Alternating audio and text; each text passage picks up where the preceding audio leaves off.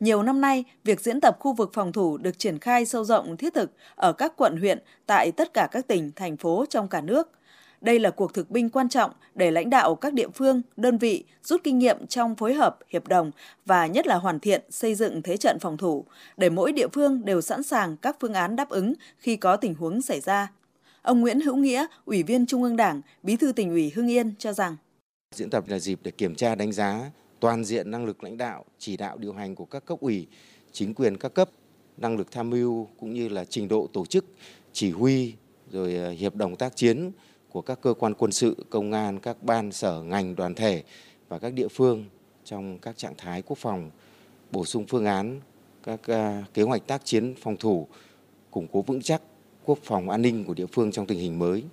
À, từng bước xây dựng hoàn chỉnh thế trận quân sự của ở khu vực phòng thủ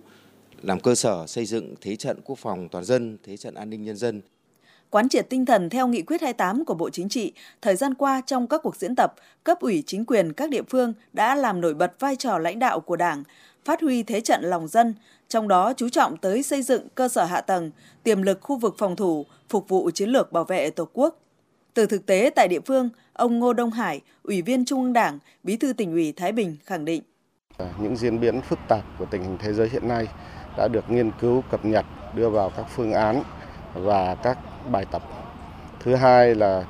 ờ, theo yêu cầu phát triển kinh tế xã hội của tỉnh, những vấn đề đặt ra trong việc kết hợp kinh tế với quốc phòng, quốc phòng với kinh tế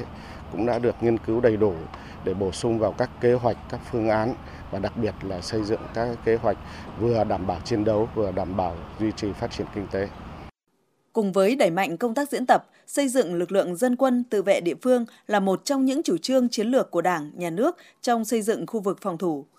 Nghị quyết Đại hội Đảng toàn quốc lần thứ 13 đã xác định lực lượng dân quân tự vệ phải được tiếp tục xây dựng vững mạnh, rộng khắp, có trọng tâm trọng điểm, coi trọng chất lượng chính trị.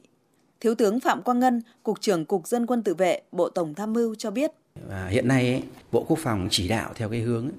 ở thôn, bản, khu phố thì phải tổ chức xây dựng lực lượng dân quân tự vệ tại chỗ. Ở cấp xã, cơ quan tổ chức có lực lượng thì phải tổ chức xây dựng cái lực lượng dân quân tự vệ cơ động. Ở cấp huyện, cấp tỉnh ấy,